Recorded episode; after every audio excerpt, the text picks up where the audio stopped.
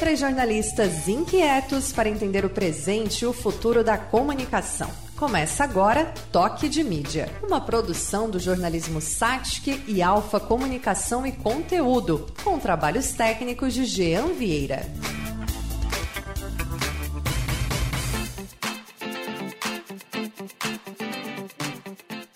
Alô, sejam todos bem-vindos. Esse é o Toque de Mídia, podcast produzido pelo Jornalismo SAT, que é Alfa Comunicação e Conteúdo, com trabalhos técnicos do Jean Vieira.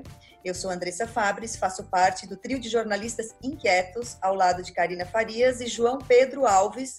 Estamos em Criciúma, no sul de Santa Catarina, mas queremos conversar sobre comunicação com todo o Brasil e o mundo também, né?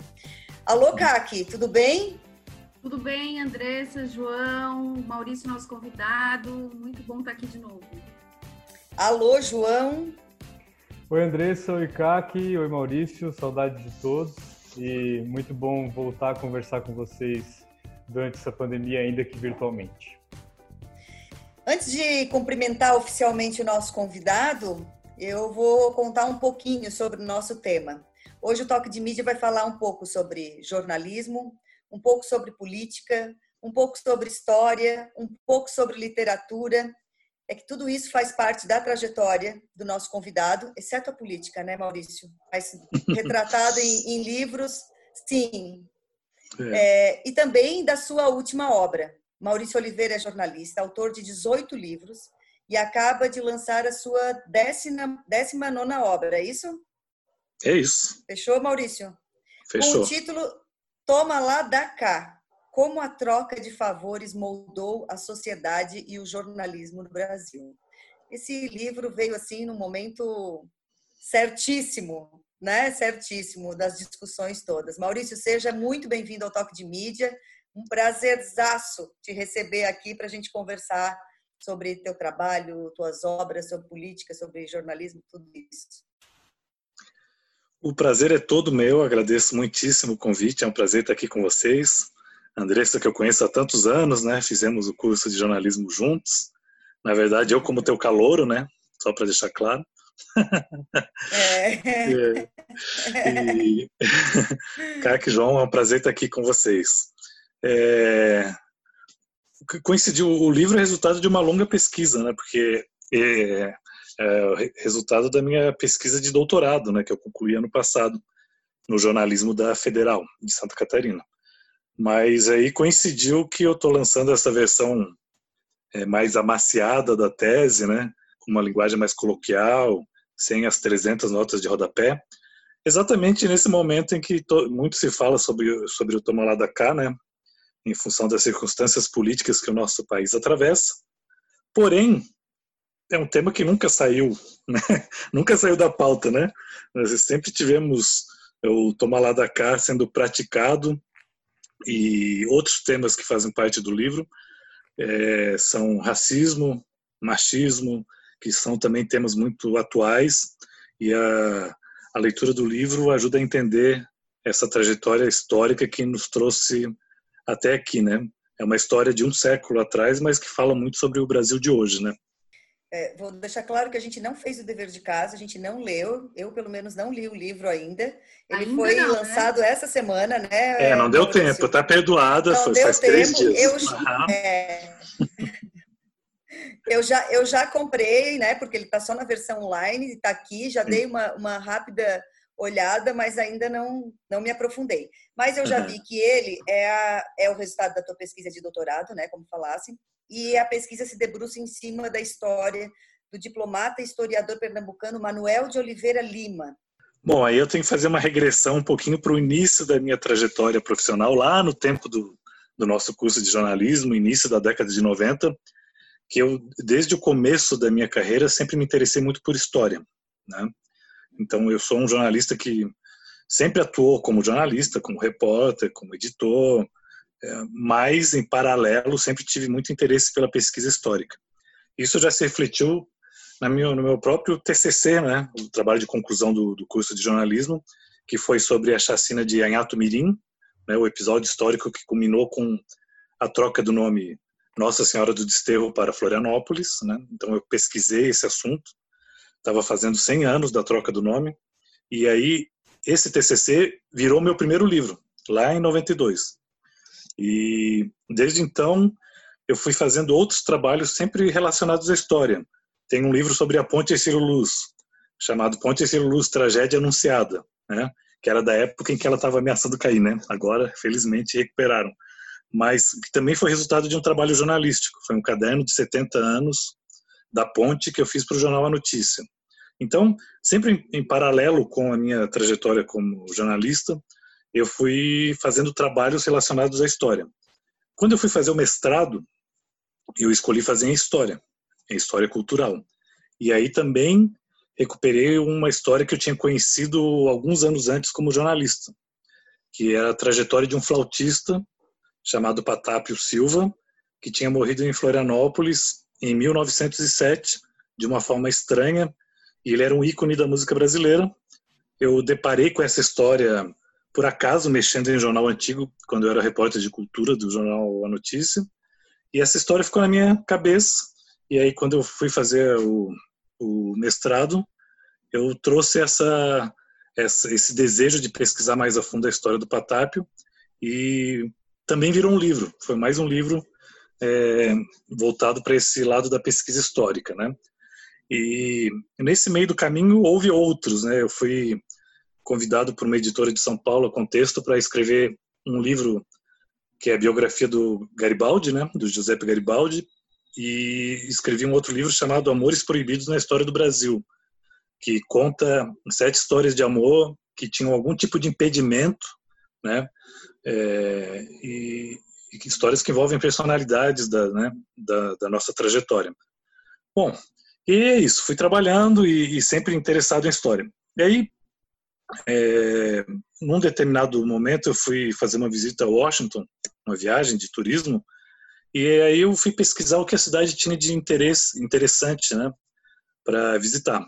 E aí eu fiquei descobri a existência de uma biblioteca fundada lá por um brasileiro, esse diplomata Manuel de Oliveira Lima, pernambucano, que tinha feito uma carreira também como historiador e que no final da vida dele decidiu doar todo o acervo de livros que ele tinha acumulado ao longo da vida, ele era um colecionador, é, para uma Universidade de Washington, Universidade Católica.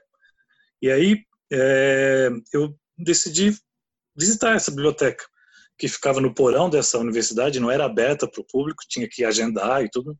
Então eu escrevi para o curador na época é, e expliquei que eu era um jornalista brasileiro interessado em história e que tinha ficado interessado em conhecer a biblioteca.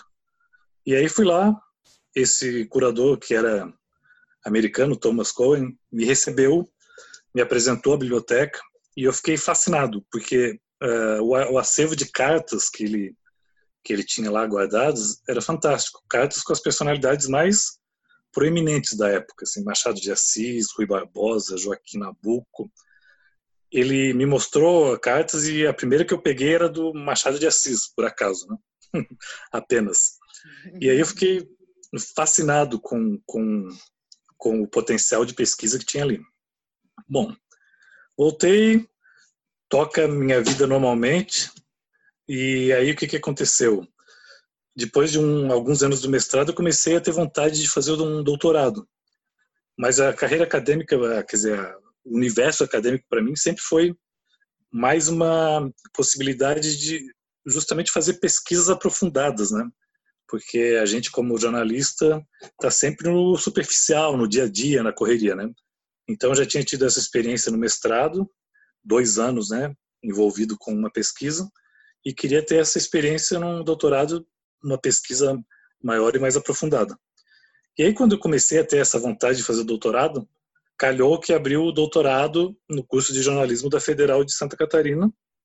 É, e aí eu achei que né, os planetas se alinharam e, e, aí eu me, me candidatei e aí, quando eu queria me candidatar, eu precisava de um projeto, né? E aí eu fui resgatar as ideias possíveis. E aí o Oliveira Lima surgiu como uma ideia muito natural, porque ele fez carreira como diplomata e historiador. Porém, ele sempre escreveu para veículos de imprensa, desde os 16 anos, quando ele fundou um, um jornalzinho, até o final da vida. Foi a, a, a, carreira que ele manteve por mais tempo. E as biografias e, e livros que falavam dele, é, alguns até mencionavam muito en passant essa, né, essa atividade jornalística dele, e algumas chegavam até a dizer que essa era uma, uma lacuna do, dos estudos biográficos sobre esse personagem. Então, estava tudo tudo conspirando para que alinhado. é tudo alinhado. Então eu apresentei um projeto que originalmente era investigar a trajetória jornalística do Oliveira Lima, jogar luzes sobre isso, entender é, o, o, que foi essa trajetória e por que que mesmo sendo diplomata ele continuou escrevendo para veículos da imprensa, que era algo um pouco é, inusitado, né? Então, porque a diplomacia é uma atividade que exige certo, certa descrição. Você trabalha para um governo, né? e a atividade jornalística, especialmente naquela época, é, demandava ter opiniões fortes e, e, e, de fato, o que eu constatei é que muitas vezes ele contrariou os interesses do governo para qual ele trabalhava. Então, foi assim que eu cheguei ao Oliveira Lima e eu não imaginava, por mais otimista que eu fosse, que era um personagem tão rico como ele acabou se mostrando, né? Então, foi um pouco de, de sorte, porém eh, tinha também essa eh, essa empolgação com o material que eu tinha visto e sabia que era muito rico, né? Das cartas. E, e, e o que, que tem o Oliveira Lima com o Tomar lá da cá? Então, o Oliveira Lima, ele foi um típico representante da, digamos, da, da, da, chamada Primeira República, né? A forma de funcionar dele era foi se revelando muito simbólica de como o, as instâncias de poder se organizaram quando deixamos a monarquia e a república começou a né, se tornou vigente. Por quê? Ele era é, monarquista na, na juventude, e quando ele percebeu que a república ia ser instaurada no Brasil, ele começou a usar o espaço que ele tinha na imprensa para defender o novo regime, o advento do novo regime. É, o detalhe aí, o parênteses rápido, é que ele morava em Portugal. Ele nasceu em Pernambuco e criança foi para Portugal com o pai. Então, ele fundou essa revista lá e, e falava de assuntos brasileiros para o público europeu. E já tinha essa perspectiva de voltar ao Brasil e conseguir um cargo público, conseguir um emprego para poder se manter no Brasil. Então ele fez toda uma articulação para mostrar para os líderes da República recém-instaurada que ele havia defendido o novo regime lá na Europa, que ele tinha sido uma voz é, a favor do, do regime. Então ele articulou com as pessoas. E desde os 16 anos, quando ele fundou essa revista, ele foi criando relações com Joaquim Nabuco, por exemplo, que já era um, um nome muito conhecido né, como defensor da, do abolicionismo. Então, ele usava a revista para se aproximar das pessoas. Ele escreveu um artigo elogioso para Joaquim Nabuco, mandou o artigo para Joaquim Nabuco, e aí estabeleceu um contato por carta, a partir dali, com Joaquim Nabuco é, ele escrevia muito, muitas cartas, ele era um missivista é, compulsivo, né? Então ele foi criando essas relações por meio de, de cartas, mesmo morando em Portugal, e quando ah, ele quis voltar para o Brasil, ele usou esse argumento que tinha defendido o Brasil lá, a República. Deixou a caminha pronta. Deixou a caminha pronta. Conseguiu uma audiência com o, o, o Floriano Peixoto, que era um dos, um dos líderes da, da, República. O Floriano Peixoto já tinha sido informado por outras pessoas da rede do Oliveira Lima do interesse dele, e ele conseguiu também uma audiência com Quintino Bocaiúva, que era o ministro que ia decidir se ele podia virar é, um diplomata, que o foco dele era um cargo diplomático, né? Ele tinha o desejo de ter um emprego garantido para poder viajar pelo mundo, fazer pesquisas históricas e ter essa garantia de um, de um emprego, né? Então ele fez essa toda essa articulação e de fato conseguiu esse esse emprego aos 23 anos. Ele virou um diplomata, foi nomeado para um, um cargo, primeiro cargo diplomático. Ah, aí, ao mesmo tempo, ele começou a articular uma presença forte no meio intelectual. Ele também tinha pretensões intelectuais, né, de, de virar um historiador reconhecido e tal. Então ele também se aproximou é, de, de, de pessoas-chave do, do mundo intelectual para ser né, aceito nesse meio. E aí uma dessas pessoas era exatamente o José Veríssimo, um crítico que estava lançando a Revista Brasileira, que era um título já no, no Rio de Janeiro, né? Um título que já tinha sido é, célebre alguns anos antes por lançar novos autores, o José de Alencar e tal, e o José Veríssimo resolveu relançar esse livro, essa revista. E aí a, a geração que acabaria fundando a Academia Brasileira, Brasileira de Letras se reuniu em torno desse de, desse título, a revista brasileira, né? E ali o, o Oliveira Lima acabou fazendo novas relações e acabou sendo eleito aos 29 anos um dos 40 fundadores da Academia Brasileira de Letras, mesmo sem ter uma, uma produção literária significativa. Ele tinha apenas 29 anos, né? era o caçula da, daquela turma. Então, ele conseguiu até os 30 anos esses dois grandes, é, é, duas grandes conquistas: o emprego como diplomata, que dependia de nomeação, não existia concurso na época, né? Por isso que ele fez toda essa é, esse trabalho de bastidores, né? E a, a, a eleição como um dos membros da Academia Brasileira de Letras. Porém, essa eleição também é, tem um aspecto interessante, porque essa escolha dele como imortal se baseou basicamente no que ele escrevia para a revista brasileira. Era a principal produção que ele tinha. Ele se tornou o principal é, contribuidor da, mais frequente da revista brasileira. E durante a pesquisa eu me dei, eu, eu estranhava por que, que o José Veríssimo dava tanto espaço para aquele novato, vinte e poucos anos, sendo que tinha é, muita, é, muito figurão ali da literatura no, no, grupo, né? Mas e o Oliveira Lima não só tinha muito espaço, como ele tinha liberdade para escrever sobre assuntos que não faziam muita parte do objetivo da revista brasileira, né? Que era tratar de assuntos brasileiros. Então, Oliveira Lima emplacava matérias sobre um personagem da Revolução Francesa, ou outro. Ele fazia pesquisas históricas para futuros livros e ia desovando alguns personagens ali na revista brasileira. E eu não entendia, não dava para entender. E o José Veríssimo, nas cartas eh, privadas, super elogioso, agradecendo a colaboração.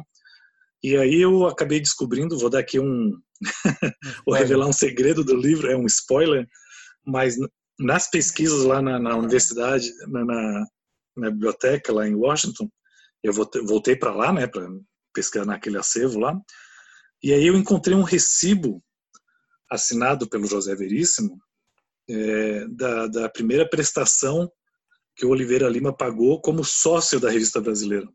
Então, o José Veríssimo é, montou uma empresa e o Oliveira Lima comprou ações para apoiar essa iniciativa do amigo.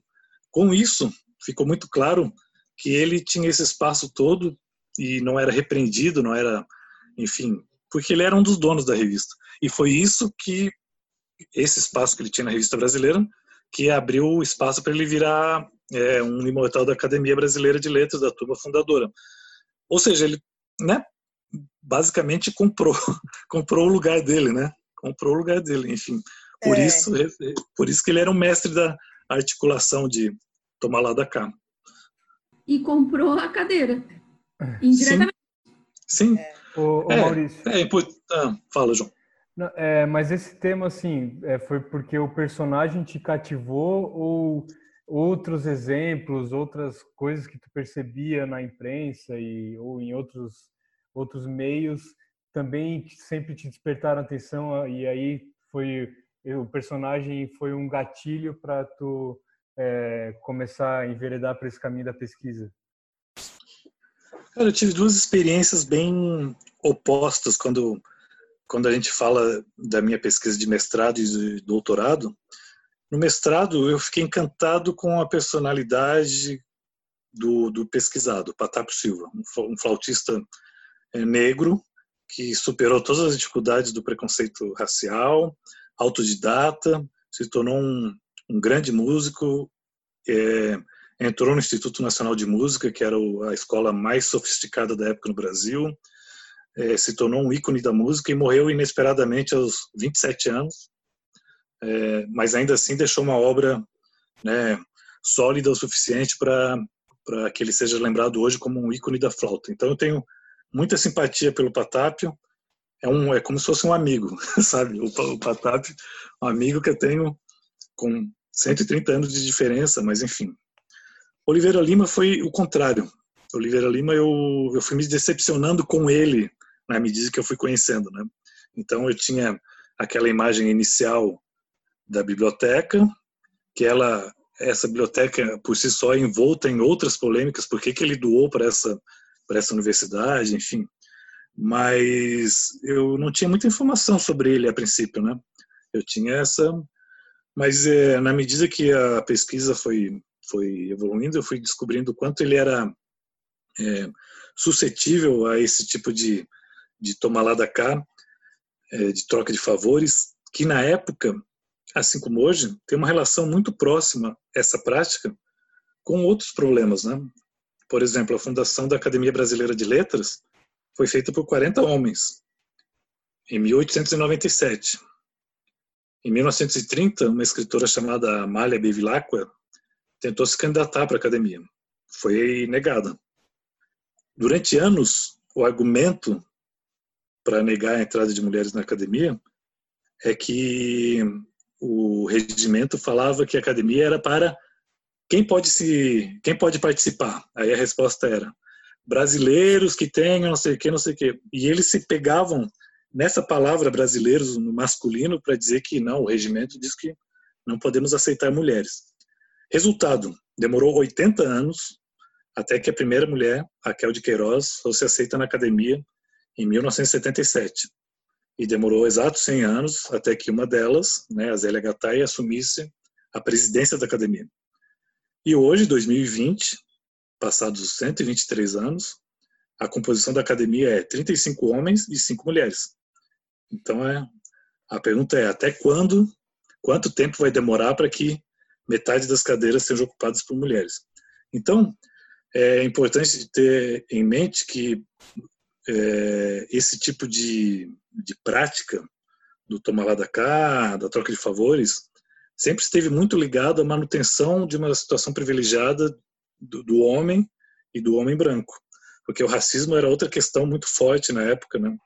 É, tida como até aceita socialmente, né? até certo ponto, e Oliveira Lima conseguiu ser ainda mais é, é, desprezível ao se expressar sobre, sobre, essa questão do que é a média. Então ele falava abertamente, ele foi morar nos Estados Unidos, onde trabalhou como diplomata, e ele falava abertamente que a sociedade racista americana era um, um exemplo a ser seguido pelo Brasil, que, que a raça negra era inferior, é, estava fadada a ser controlada pelo branco. Ele usava termos até que comparava as pessoas com animais, dizendo: ah, eles têm rígida musculatura, então, bem dirigidos, eles podem ser produtivos no campo.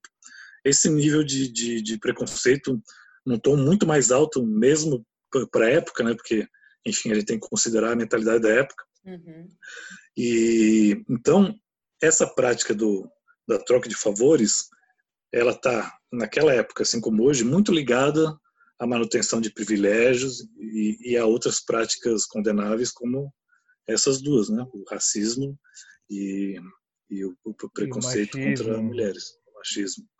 Para a gente ter uma ideia desse trabalho, da profundidade do trabalho que tu realizasse, né? Bom, sendo um doutorado, eu já imagino que seja uma pesquisa muito profunda, mas é, resgatar uma história de uma pessoa lá de 1800, né? É, não é uma tarefa fácil. É, foram que materiais, né? Quantas cartas foram é, foram lidas?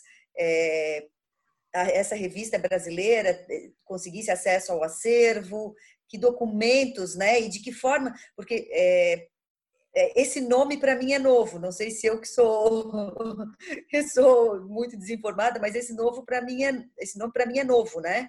É, uhum. Esses materiais, esse nome na nossa história tem acervo grande, além do próprio da própria biblioteca dele, né? Pois é, tá emendando, o que foi o teu corpus da pesquisa, né? Ah, eu não sei esses é. termos aí. É, não, não se sinta mal por não conhecer, porque é. eu próprio não conhecia até... Nem eu, até, nem eu. É, até deparar com, né, naquela viagem, a existência de uma tal biblioteca é, nos Estados Unidos. E, coincidentemente, é uma curiosidade, o nome dele é Oliveira Lima, o meu é Lima Oliveira, né? Meu nome completo é Maurício de Lima então, Oliveira. Eu cheguei a pensar que era um avô do Maurício, pois tá? É. Não. Juro! Esse defeito tu não é coincidência. Não. É, não. É, e então eu eu voltei lá para Washington e, e, tive acesso a esse acervo maravilhoso de cartas. Oliveira Lima escrevia muitas cartas. Então ele nunca deixava carta sem resposta e exigia das pessoas que também ele ficava cobrando a resposta, né? Ele, é, as pessoas estavam sempre se desculpando, né? Nossa, demorei duas semanas para te responder. Às vezes já mandava outra carta se a pessoa não respondesse, né? porque era a forma que ele tinha, tanto na época que ele morava em Portugal, quanto depois que ele virou diplomata e aí começou a a trabalhar em diversos lugares, né? Ele trabalhou nos Estados Unidos, na Alemanha, no Japão. É, então ele sempre usou as cartas para se comunicar com as pessoas. E esse acervo está todo lá, as cartas que ele recebeu, né? As cartas que ele recebeu é, tá lá e aí tinha eu acabei selecionando 600 cartas para para ler, porque tinha outras que eram é, bom, enfim, eu tive que escolher, né? Então eu escolhi de interlocutores que provavelmente tinham mais a, a me dizer sobre o que eu queria pesquisar. E além disso, é, eu, bom, essas cartas eu, fiquei lá pessoalmente na, na, universidade, porque inicialmente tinha a decisão de que eles não iam mandar para mim cópias das cartas, eu teria que pesquisar lá. Mas aí, estando lá e conversando, enfim, eu consegui que eles me, me mandassem as cartas depois, né, que eu voltei para o Brasil. Então, é, aí, além das cartas, aí eu consegui várias cartas escritas por ele na Fundação Joaquim Nabuco. Joaquim Nabuco foi um dos principais é, interlocutores dele, né? Então, a Fundação Joaquim Nabuco no Recife tem um acervo grande também de cartas recebidas pelo Joaquim Nabuco, entre elas várias do, do Oliveira Lima. Uhum. E aí, com todas essas cartas, eu, eu consegui ir é, é, alinhando o conteúdo dessas cartas com passagens biográficas, o momento em que ele está vivendo, o que é, livros biográficos já, já falavam. Ele tem umas é, duas ou três biografias sobre ele escritas, né? Inclusive uma, uma delas pelo Gilberto Freire, que foi amigo protegido dele na juventude. E aí, muitos anos depois, quando Oliveira Lima já tinha morrido há muito tempo, ele escreveu um, uma biografia chamada Oliveira Lima Dom Quixote Gordo, porque o Oliveira Lima era obeso, né? Ele tinha 120 quilos, era baixinho, então ele era bem. E, o, e, o, e aí o, o Gilberto Freire nessa época do né, politicamente correto ainda não estava muito em voga e ele escreveu essa biografia do, do amigo dele. E aí foi isso. O, o Corpus, ah, e a revista brasileira aí é, ela funcionou, ela existiu durante cinco anos na gestão do José Veríssimo. Ela não não teve vida muito muito longa porque não conseguiu se manter. E aí todo esse acervo está na, na Biblioteca Nacional, mas está digitalizado no site. Então eu consegui foram sete mil e poucas páginas da revista que eu consegui pesquisar online e ali selecionar é, especialmente dar uma atenção especial para os artigos que o Oliveira Lima escreveu ou que tinha alguma coisa a ver com ele. Por exemplo, as críticas dos livros dele, lançados na época, que o próprio José Veríssimo escrevia, né, super elogiosas. Então, eu, eu fiz essa pesquisa que me ajudou a entender várias outras nuances do Toma Lá da Cá. Por exemplo, na fase final da revista, o José Veríssimo estava tentando baratear os custos de qualquer forma. Então, é, ele, ele é, imprimia numa determinada gráfica e, e ele estava querendo baratear esses custos, e aí é muito visível é, como o nome da, da editora Lennert, né, uma editora bem conhecida da época. Ele várias vezes puxou, né, bajulou a editora em vários momentos da revista. No meio de um artigo lá, ele falava: ah, é preciso um, um artigo crítico sobre a qualidade dos livros publicados no Brasil. Aí ele enfiava lá no meio. É preciso ressalvar que os livros da editora Lemmet são são ótimos, uhum. fogem desse padrão. então, é... Deve passar vergonha.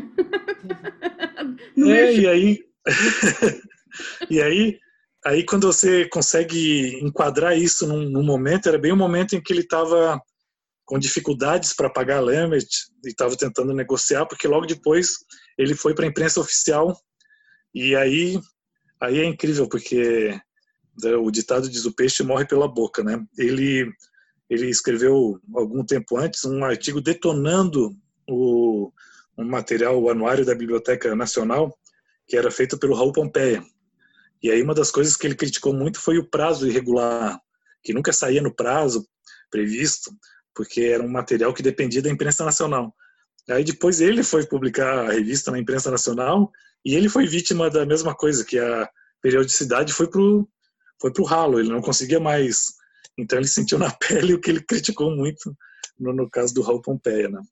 Não, eu ia, eu ia até tentar encerrar a história do próprio do próprio pesquisado, né? Porque eu estava na, na, apresentação ali do, do livro, Tu falas que depois ele começou a criticar o governo, né?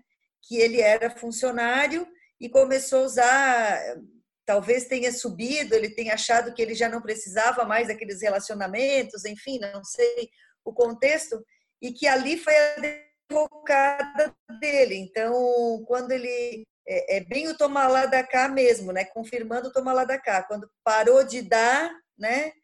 É, parou de receber também. Queria que tu contasse um pouquinho desse, desse final dele. É, então, ele teve uma carreira, uma, uma, trajetória muito ascendente até os 30 anos, né? Ele teve aquelas duas conquistas, um emprego como diplomata, reconhecido na academia brasileira, e mas ele nunca quis abandonar uh, os artigos que ele escrevia para a imprensa. E eu credencio isso em parte ao fato de que ele nunca se sentiu é, confortável com a escolha que ele fez, porque chegou um momento em que ele se viu diante de uma bifurcação que ele tinha a chance de virar diplomata e tinha a chance de virar jornalista mesmo profissional em tempo integral e ele teve convite para isso e ele escolheu ser diplomata. Mas não teve nenhuma ordem oficial para que ele parasse de contribuir para os jornais. Então ele continuou é, né, com as duas carreiras em paralelo e eram carreiras realmente é, incompatíveis. Então, a, ele, ele, durante algum tempo ainda, usou o espaço na imprensa para defender o regime republicano. Por exemplo, quando teve as revoltas, inclusive a revolta da Armada, que culminou com aquele episódio da troca do nome de Florianópolis, né, o Floriano Peixoto e tal, é, ele escreveu um artigo para uma revista francesa ainda defendendo o regime. Mas aí, é, aos poucos, uma coisa que ele escrevia causava certa insatisfação. É, ele escreveu algo que o Barão do Rio Branco, o chefe do, do Ministério das Relações Exteriores, não gostou, mal entendido, a coisa. E aí a coisa foi desandando ao ponto que ele começou a. Ele chutou o balde, como se diz. Ele continuou escrevendo o que ele achava que tinha que escrever, independente do que o, do que o, o, o governo achava. Ele começou a manifestar uma nostalgia em relação à monarquia, o que pegou muito mal, né, naturalmente. Ele era funcionário do governo republicano, tinha sido nomeado diplomata por, por, por conta da suposta né, defesa que fez do regime, e aí começou a manifestar é, é, nostalgia dos tempos da, da, monarquia e aí foi brigando com os amigos. O Joaquim Nabuco virou embaixador do, dos Estados Unidos e ele começou a dizer nas cartas que estava estranhando a postura do Joaquim Nabuco tão é, em defesa dos Estados Unidos. E aí tem várias nuances, né? É, os dois é, tiveram uma inversão. O, o, Oliveira Lima, na juventude, foi muito americanófilo e depois virou um crítico muito grande dos Estados Unidos, principalmente quando ele foi trabalhar na Venezuela como, como diplomata. E o Joaquim Nabuco, ao contrário, dizia que não, na juventude não via nada de bom na sociedade americana e depois foi trabalhar lá e virou um defensor dos Estados Unidos. Então, é, ele foi causando muitas. Né, durante a Primeira Guerra, todo mundo era a favor dos aliados, dos amigos dele e tal, e ele dizia que tinha que manter uma posição de neutralidade, o que era interpretado como um apoio à Alemanha, onde ele tinha trabalhado como, como diplomata. Então, ele brigou com José Veríssimo, na verdade, José Veríssimo brigou com ele por conta disso. Né? Então, ele foi entrando numa espiral de, de, de problemas, a carreira diplomática nunca decolou. Ele, em diversos momentos, se achou um candidato a virar ministro das Relações Exteriores, mas na realidade teve muito longe de, de, de conseguir isso, mesmo porque ele não ocupou cargos muito relevantes. Ele acabou indo para Venezuela, aí foi lá para o Japão, aí depois foi é, é, para a Bélgica, sabe? É, destinos meio é, satélites assim, né, do mundo diplomático. Então ele foi criando amargura por conta disso, se sentindo injustiçado. Ao mesmo tempo, achava que tinha que ter mais apoio do, do chefe, o Barão do Rio Branco, para as pesquisas históricas que ele gostava de fazer. É, mas não, ele tinha né, as obrigações diplomáticas a cumprir. Então ele foi ele foi se fechando, se afastando dos amigos da geração dele. Aí ele se abriu para amizades mais jovens, como o, o caso do Gilberto Freire, que era 27 anos mais jovem que ele. E no final da vida, morando em Washington, né, ele, ele ficou muito isolado e decidiu doar a biblioteca que ele tinha acumulado ao longo da vida para essa universidade em troca de um emprego vitalício para ele e para a mulher dele, a Flora. Um uhum. emprego um emprego como bibliotecário. Ele, os dois iriam organizar essa biblioteca que ele doou e teriam uma remuneração garantida.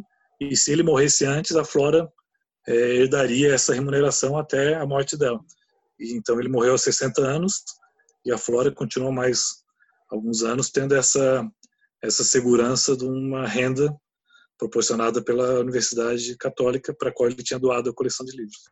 Na, na nossa conversa, eu estava pensando que tem tudo a ver com um tema muito atual e tem é, a ver com comunicação, que tem a ver com comunicação e história, né? Que é a parte de as discussões que estão rolando é, no sentido de ah vamos derrubar estátuas vamos renomear coisas que têm a ver com é, que tenham nomes ou imagens de pessoas que foram escravocratas ou que foram ditadores enfim que têm é, figuras abjetas como no fim das contas o teu objeto de pesquisa foi.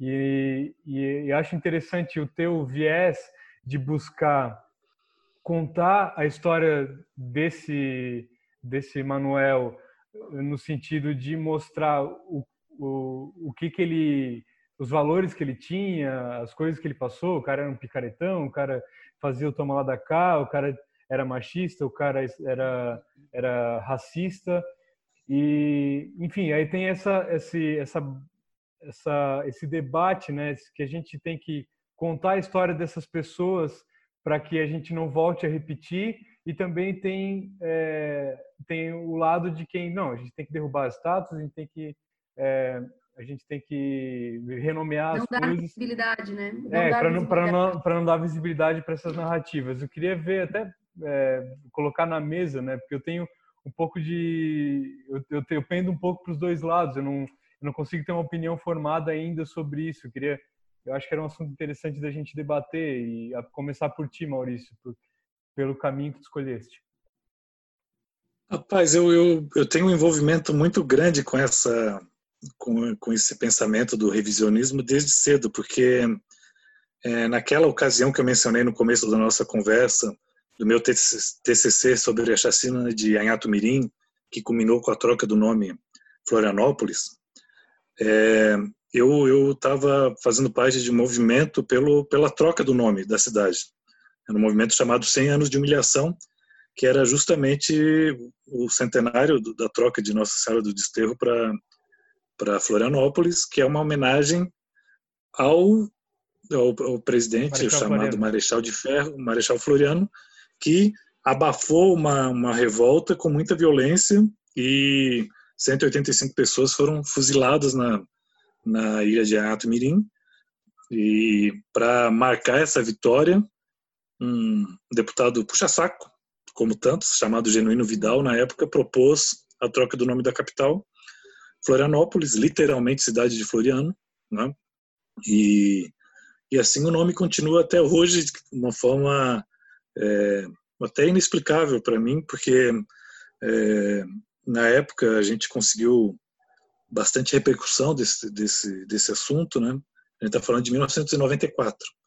E o que se falou, o tal trade turístico, o colunista mais né, conhecido na época, enfim, esses formadores de opinião, é de que era bobagem, é, que não fazia o menor sentido propor a troca de um nome tão lindo e consagrado quanto Florianópolis, que ninguém mais associava a figura do Floriano, associava com outras coisas como flor ou não sei o quê. E de qualquer forma, nosso objetivo era fomentar a discussão e, a compreensão do, da história, né? Se a partir disso houver uma decisão consciente de manter o nome, ótimo. Mas o que acontece muitas vezes é, é o desconhecimento, né?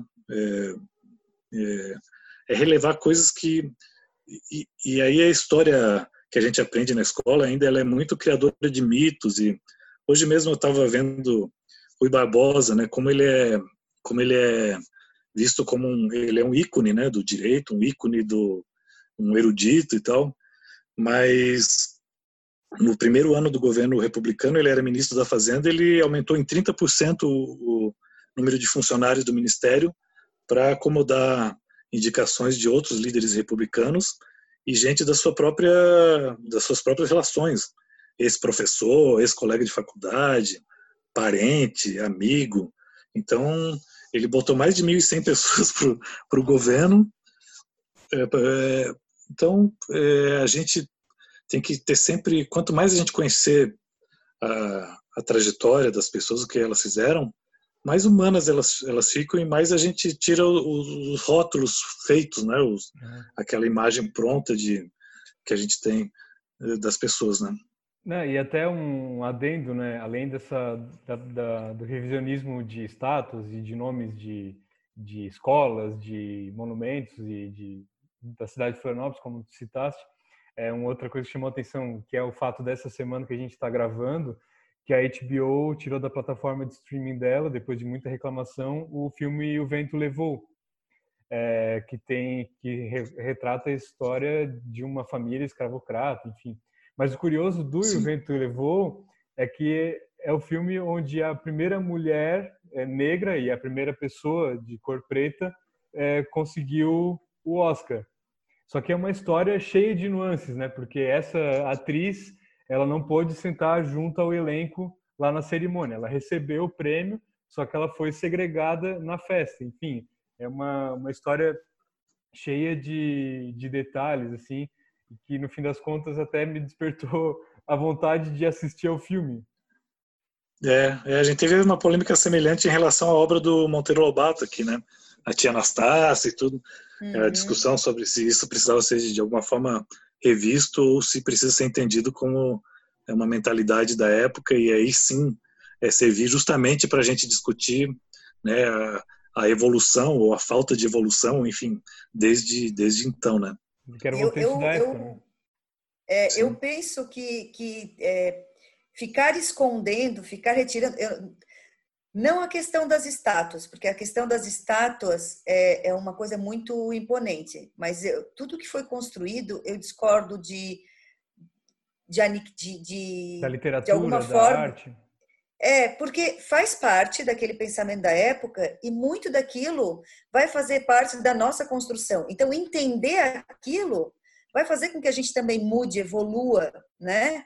Quando, quando a gente pega o teu livro, né, que eu ainda não li, mas é, tenho certeza que muita coisa a gente vai entender do que acontece hoje que vem, que é a mesma história do, do próprio racismo, né? Ele não, a gente fala do racismo como ah, não existe.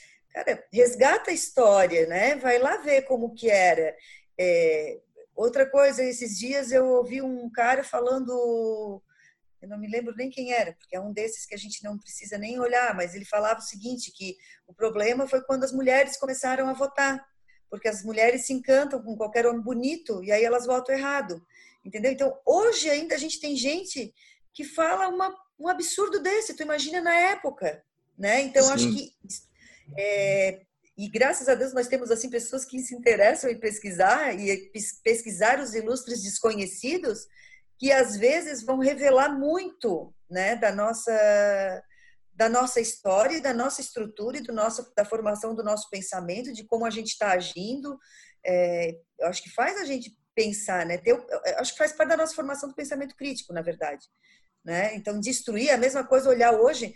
Se tu olhar hoje as obras do Nelson Rodrigues, por exemplo, cara, né? É, não, hoje não caberia ah, algumas coisas que que ele coloca. Mas era o, era o que se tinha na época e evoluímos, né? Faz parte da construção. Agora, não que a gente tenha que manter aquilo como um exemplo de pensamento e vangloriar, né?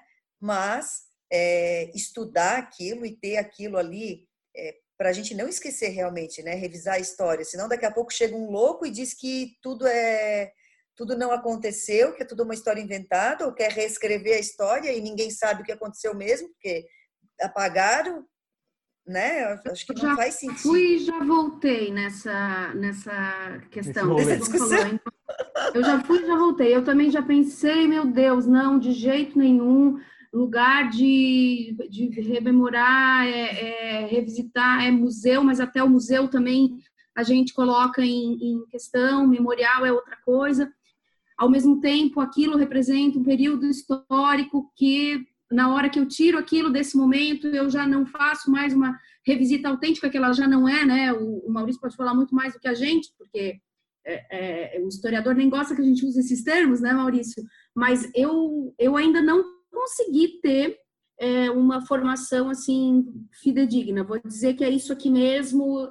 Eu, eu fico em constante conflito quando é essa temática né? Ah, tá, estátua realmente, estátua a gente não pode, porque isso é de uma forma é, é, é colocar numa evidência que tá errado, ponto. É. Mas o eu, nome, o nome da cidade, o nome da cidade, eu acho que é, o nome de Florianópolis eu concordo totalmente, sabe? É, é, uhum. Tu vai, tu vai toda vez que tu vai contar a origem do nome, tu vai trazer à tona um cara que não merece nem nenhum tipo de, de homenagem, entendeu? Então, isso sim, eu acho que é a mesma coisa de uma estátua, né? É, tu, tu dá muita evidência, muito valor de uma forma positiva para um cara que não teve uma passagem positiva. É, isso faz parte da cultura, né? Isso vai por exemplo. E aí eu queria ouvir o Maurício, os monumentos. Os monumentos são marcos históricos, às vezes, né? Um monumento quando é construído, ah, é para decretar o fim da, da, daquilo ali. Mexer nisso não é mexer em fatos históricos, Maurício. A gente já foi para outro lado, né? É, é. Eu, bom, primeiro, é fundamental é esse, esse olhar de longo prazo para entender uma realidade atual, né? Então, é, quando a gente fala em racismo hoje, política de cotas, por exemplo, você tem uma visão muito clara quando você observa o pós-abolição, 1888, o que, foi feito? Houve a, né, a libertação dos escravos e eles foram largados à própria sorte. Né? Nenhum apoio para que eles, depois de terem sido trazidos à força do, do seu, da sua terra, né, e terem é, sido explorados ao máximo, de repente são é, libertos e, e a própria sorte. Para vocês terem uma ideia, a proposta uma das propostas é, feitas na época para solucionar o que se chamava de problema negro. Então, né, depois da houve abolição, aí começou a se discutir o problema negro, também chamado de ameaça negra, que era o que fazer com os negros libertos. Uma das propostas que chegou a, a ser discutida a sério era lotar os navios de volta e mandá-los de volta para a África. Só não foi feito isso porque custava muito. Uma questão realmente econômica. É, então, é, se você pensar nisso, e a gente está falando de pouco mais de 100 anos né, atrás, é óbvio que há um grande desequilíbrio decorrente de tudo isso e que a política de cotas é mais do que justa e que tudo que a gente puder fazer para tentar amenizar as consequências do, do, absurdo que os nossos antepassados fizeram, a gente tem que fazer. É, então, o que a gente vê muitas vezes é a pessoa opinando agora sem ter nenhuma noção do, do, de tudo isso e dizer, ah, não, mas os negros têm tanta oportunidade contra os brancos, não existe racismo no Brasil, blá, blá, blá, blá, blá. Normalmente são pessoas que não têm essa, essa noção mais de longo prazo, né? Quanto à questão do, do, do eu, das status e nomes, eu tenho uma visão até bem mais radical, na verdade. Eu acho que nenhuma pessoa devia ser nome, é, lugar público não devia receber nome de pessoa. Eu acho que a natureza é tão bonita. A gente devia dar nome de natureza para tudo. É beija-flor, gaivota, é, é, camélia, nome de flor, de bicho, de... porque a homenagem a pessoas é sempre complicado, né? Você pode eu lembro que quando eu morava na casa da minha mãe em Florianópolis, era uma ruazinha chamada Beco Boa Vista. Olha que bonito. Eu, porque subia e dava para ver ali o mar da Beira-Mar, fica na agronômica. Certo dia, amanheceu com uma placa Rua Antônio Copete, que eu não faço a menor ideia de quem é. Uhum. é e aí um nome super é, poético, simbólico, vira uma homenagem a alguém que pode ser um crápula, provavelmente, não sei se o Antônio Copete era, né, mas enfim, que, mas que alguém foi lá e apresentou uma proposta para um vereador amigo e o vereador amigo botou em votação e aí o cara, quem é quem foi esse cara, né? Por que, que ele merece ser homenageado? Enfim, é, isso tudo é muito é muito delicado, né? Então acho que há outras formas de homenagear e celebrar a obra e o legado das pessoas do que estátua, que é uma coisa mais horrível do que uma estátua, né? Vamos pensar, pensando Geralmente bem. é mal feita, né? Geralmente nunca é mal feita. Sim, pois é. é. Agora, monumentos, monumentos que lembrem episódios, por exemplo, eu estive no Museu da Ditadura em Santiago, né, no Chile. É fantástico. Você, é, aí você tem realmente o impacto do, do que foi aquilo historicamente, né? É um monumento para lembrar né, o Holocausto, enfim, aí é outro tipo de, de monumento que, que tem esse papel de lembrar a gente sobre o passado e coisas que não podem ser repetidas e, e tudo mais.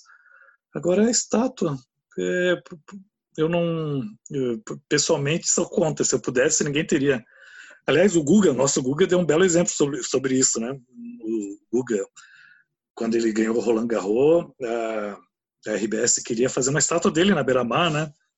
E ele não, não aceitou, disse que, que ia achar muito estranho ele passar ali e ver a própria estátua, então, ou os cílios dele no futuro, enfim. Então ele recusou. É, enfim, com a simplicidade dele, é uma mensagem que eu acho muito é, válida. É isso, ele é uma pessoa que tem seus méritos, com erros, acertos, e uma estátua é um, é um, um, monumento que tenta definir para a sociedade quem é referência, quem não é, e por critérios que nem sempre são aceitáveis ou, né? E às vezes o critério é o toma lá da cá, né? Como provavelmente muitos Sim. nomes de rua, por exemplo.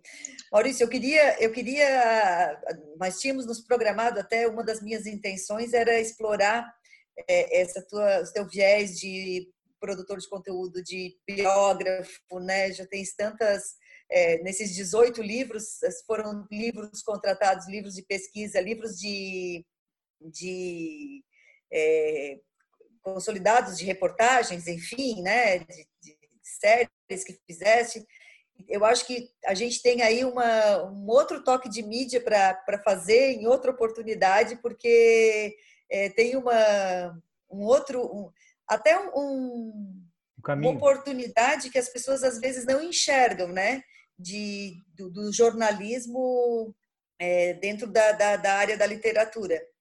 E uma das tuas obras, inclusive, se eu não me engano, é o Manual de Frila, né? Uhum, uhum. É. É, então, o Manual de Frila também é, é, é, legal a gente falar sobre isso. Então, já quero deixar engatilhado que daqui a um tempo a gente vai te chamar de novo. Tá aí bom. a gente entra em outra, em outra história. Hoje a gente acabou é, se concentrando mais no, no livro atual. A gente acabou se concentrando mais, leia-se, o convidado falou demais e não deu mais. Aí eu me empolgo não, com é o assunto. a história. A... a história é, a gente não conhecia, se fosse alguém que a gente até conhecesse, né? E, mas aí a gente quis explorar bastante essa história. Enfim, uhum. entramos agora numa parte do, do podcast, do episódio, que a gente dá as dicas, né? E eu quero começar com o nosso convidado, Maurício. Fica à vontade se trouxesse alguma dica, se não trouxesse também tá tudo certo. Dá uma Olha, dica aí. Posso ah, fazer eu... uma sugestão com o Maurício? Como é que a gente ah. faz para ir o livro, né? Quais ah, as... isso, claro. eu acho que ele tem que dar a dica do livro, porque eu fiquei super curiosa e eu tô louca para ler. Ah, legal. Dá essa dica e a outra dica que tu preparou, né? Não vamos tá, desperdiçar dica aqui porque a gente tá. não é econômico. Né? Tá. Bom, o livro se chama né, Tomar Lá da Cá e ele está à venda na Amazon. É um livro digital. Em função das circunstâncias da pandemia e tudo, a gente já, é, editor Ornitorrinco e eu decidimos lançar só digitalmente. E aí isso tem uma, uma grande vantagem que é a possibilidade de vender bem a um preço muito acessível, né? Então o livro está a 9,90 para realmente as pessoas poderem comprar e ler, porque eu acho que o mais importante é conhecer essa essa história, né? E então não precisa ter leitor, né? Tem o próprio aplicativo da Amazon que que permite ler o livro, é um aplicativo gratuito, né? Então é, eu também criei um perfil no Instagram, Tomalada K 2020, esse, todas as palavras separadas por underline, que a ideia ali é justamente fazer isso que a gente fez aqui, falar de problemas atuais a partir dessa visão mais né, é, de longo prazo. Né? Então, também é um canal para manter contato. É, com relação à minha dica, eu fiquei pensando que a gente tem tanto livro que a gente gostaria de indicar que eu peguei na minha cabeceira um dos que eu estou lendo agora. Né? que é e que tem a ver com a nossa atividade, né? É o livro sobre a escrita do Stephen King, que é aquele escritor de, de livros de suspense e tal. E ele fez uma um, um livro em tom biográfico, faz alguns anos já, não é um livro novo, é, sobre a escrita, a arte em memórias. E aí é muito bacana porque ele ele fala muito sobre a atividade de escritor profissional, né? E o quanto exige uma regularidade, uma dedicação e que se baseia é, em dois aspectos né, essenciais: ler muito e escrever muito. Não tem, não tem outro caminho, né? Então todo mundo que é, ele ele sugere com muita simplicidade, com muito uma, uma conversa muito muito direta e agradável, caminhos para quem deseja é, ganhar vida escrevendo e tudo. Então, eu acho que é um livro é, bacana para todo mundo da nossa área. Muito bom. Ah, legal. É, agora vamos botar a nossa dica da Beatriz Formansky, nosso ouvinte, foi estudante de jornalismo da SATIC também, recém-formada, e ela mandou uma dica para gente. Oi, gente! A minha dica é o livro Ponto Cardial, da escritora francesa Leonor Recondo, que conta um pouco sobre o processo de descoberta de transexualidade de um homem, pai de família, esposo, e achei incrível, assim, como a autora me colocou num primeiro contato com essa literatura que para mim era muito desconhecida. Gostei muito e super indico. Cac Farias, a tua dica? Então, eu estava aqui pensando e hoje eu, como estava ocupadíssima, acabei não separando a minha dica. E aí comecei a pensar, porque eu ando é, também, assim como o Maurício estava falando, no, na reta final do meu doutorado, então a minha, a minha leitura tem sido muito mais técnica do que uma leitura de, de, é, é, de entretenimento, de, de leveza, né? Mas aí eu comecei a pensar toda noite, e aí vocês vão achar bem bobinho, e eu estava até discutindo isso com a Andressa. A única coisa boba que eu estou fazendo, que eu não estou ouvindo podcast, eu não estou fazendo outra leitura, eu não assisto outra coisa, eu estou vendo um seriadinho muito leve antes de dormir para poder dormir porque realmente tem sido assim três turnos entre trabalho, escrita, é, corpos, né, Maurício? Então eu tô, comecei a assistir Modern Corpus com U, né? Com U, corpos, corpos com U. Com U é, só para deixar claro, né? E eu tô com corpos desse tamanho, tendo que condensar numa análise desse tamanho, não tá dando certo, tá uma loucura, eu tô num estresse danado, então tenho lido muito pouco. E aí eu vou então dar o meu seriadinho de Netflix, que antes de dormir eu assisto, que é tempinho, que os primeiros episódios eu assisti, eu digo, não acredito que eu estou assistindo isso. Mas tem me feito relaxar para dormir bem, que é o Modern Family. E vai ser a minha dica hoje, porque eu tenho dado boas risadas e tenho ajudado a dormir. Então fica a minha dica bem bobinha de hoje, viu, gente? João, a tua dica. Eu vou na onda da CAC e também vou indicar uma série é, na, na parte do esporte que fala da última temporada, né? O foco dela é a última temporada do Chicago Bulls dos anos 90, em 1998. É, é, em cima muito do Michael Jordan, mas também do, dos, dos, colegas dele de time e do staff. É, chama The Last Dance, mas no português ficou O Arremesso Final. E é um, uma série documental que eu acho muito interessante como eles é, contam, porque apesar de ser um, um relato histórico, eles fazem num formato de, de, de, ir contando aos poucos e tu fica com vontade de ver o que, que vai acontecer, como se fosse uma, uma série de ficção. Né? O Maurício está uhum. concordando comigo, eu não sei se ele já viu, mas eu gostei muito, muito, muito da série. E quem gosta de esporte, de basquete, também entender um pouco do que, que foi o Michael Jordan como é, ícone até de cultura mesmo, né? O que representou para a NBA, que de, antes e depois dele, né? A, a Liga Norte-Americana de Basquete se divide e do que, que ele representou naquela época. Né? Tipo, o Neymar é fichinha perto do que ele foi é, no sentido de ser midiático e de provocar a mídia a, a, a comentar assuntos ao redor dele. É muito, muito interessante. A minha dica, eu vou primeiro dar uma dica de dos livros que eu li do, do Maurício, tá? De um deles que eu eu não vou lembrar 100% os personagens, enfim, mas eu lembro que na época é, me chamou muita atenção que foi o é, Romances Proibidos da História do Brasil. E, amores, e Amores Proibidos. Muito legal Amores, Amores Proibidos da História do Brasil, isso mesmo, Amores Proibidos da História do Brasil. E eu acho isso muito legal é, de personagens que a gente conhece da história, daqui a pouco estão sendo contados, é, é, é a história do humanizar aquelas pessoas, né?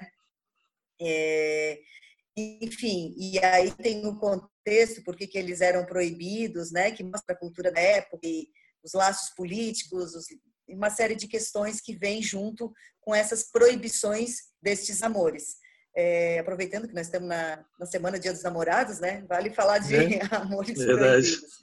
Mas eu também estou assistindo eu estou assistindo uma série que eu fazia bastante tempo que eu vi ela em listas de séries que falavam sobre sororidade, sobre feminismo, enfim. E agora eu comecei a assistir essa semana As Telefonistas. Estou gostando bastante também. Mostra é uma série espanhola e que mostra é, os primeiros passos, né, alguns dos primeiros passos das mulheres ocupando o mercado de trabalho e como elas eram vistas só como mão de obra mesmo de base é, mostra a questão da violência doméstica, das relações é, familiares, de casais. Enfim, ela mostra a, a, questão da mulher em vários, em vários aspectos. Eu estou gostando bastante da, dessa série chamada As Telefonistas, que é uma série espanhola que está no Netflix. Ah, e eu lembrei também, o João gosta bastante de, de esporte, e aí eu puxei ali na gaveta da, da, do meu quarto esse nada a ver com esporte, mas é das caixinhas que o, que ah, o Maurício e a Ju fazem. Esse é o do coach de carreira, que é da, da Ju Demari, que é a esposa do Maurício. E, o, e tem um que é Puxa Conversa, né? Que é sobre esporte, não é isso, Maurício? É, é eu tenho Puxa Conversa Futebol também, nessa né? variedade de coisas que a gente faz. A gente é, foi convidado pela editora Matrix para desenvolver esses produtos, que são cartas, né, uma caixinha com 100 cartas para fomentar a brincadeira ali da, da, da conversa ou para autorreflexão, como no caso dessa caixinha aí da Ju, uhum. é, sobre carreira. E aí eu tenho Puxa Conversa Futebol, que, que aí tem, é, digamos, provocações, né? É, qual, se você fosse escalar os 11 melhores jogadores de todos os tempos, como seria a sua seleção? Você já fez alguma loucura por futebol? Enfim, e aí os amigos é, conversam em torno desse, desse assunto. É. E tem outra caixinha que essa eu, eu preciso comprar, que fala sobre é, a masculinidade, né? Sim, tem uma caixinha sobre masculinidade, uma sobre LGBTQI, é, e aí essas eu fiz com, em, em, parceria, né? No caso da masculinidade eu fiz com a Brotherhood Brasil, né? que é uma, um grupo que trata desse assunto, LGBTQI eu fiz com a Halle Kass, que é uma militante é, também do tema. É, a gente, eu e a Ju fizemos junto uma sobre viagens, puxa conversa viagens, que é para lembrar do, do, das coisas mais interessantes das viagens já feitas, que é ótima para esse momento que a gente não está podendo viajar, né? Então a gente, então essas caixinhas estão lá no site da editora Matrix, matrixeditora.com.br. É só procurar lá. É um produto assim acessível e bacana para esses momentos assim de reclusão para compartilhar com a família. Joia. Maurício, muito obrigada, muito obrigada mesmo. Vamos deixar aberto aí para uma outra vez para a gente explorar todas essas possibilidades, né, que o jornalismo, a literatura, enfim, é, surgem. E a gente está no momento, né, de se pensar como profissionais e mundo, enfim, né, e, sair da caixa, da caixinha, para se abrir para outras, outras oportunidades. Então, fica aí o convite para a gente, mais para frente, a gente voltar a conversar, dando um outro enfoque. Obrigada. Tá, foi um grande prazer, viu? João, mais. Até o próximo episódio. Valeu, Andressa, Kaki. Brigadão, Maurício. Papo muito gostoso e muito produtivo. Espero que todos que nos ouvem regularmente, quem está chegando agora também gosta bastante. Valeu, Kaki. Um beijão e assim, ó, já quero comprar caixinha, já quero comprar livros, já quero comprar tudo, tá, Maurício? Tá bom. tá ótimo. A, a, Amazon vai faturar, então. Já, a gente, ganhou é, uma fã. Eu estava feliz que hoje a, o livro, três dias depois de lançado, chegou em sexto lugar no, na Amazon entre os livros de jornalismo Mata. mais vendidos. Isso Parabéns. só com a minha Legal. rede. Isso, assim, então, a rede Agora... de amigos é boa, né, Maurício? É, pois é. Agora mesmo vai explodir com o toque de mídia que gravou. É, agora pronto. Foi o limite. É. Foi, foi um prazer te rever e falar contigo, Andressa, e João e Kaki. Foi um prazer conhecer vocês. Vamos nos achar nas redes sociais para a gente continuar se acompanhando, tá bom? Valeu. Valeu, valeu Maurício, Cac, João, valeu todo mundo que nos acompanha. É sempre, nossa, é, é, é, como diz a Cac, fazer o toque de mídia é uma oportunidade da gente aprender, né? Discutir coisas que a gente não acaba não discutindo, não parando para discutir e aprender muito. Eu espero que quem nos ouve também aprenda bastante como a gente. Obrigada, até o próximo episódio.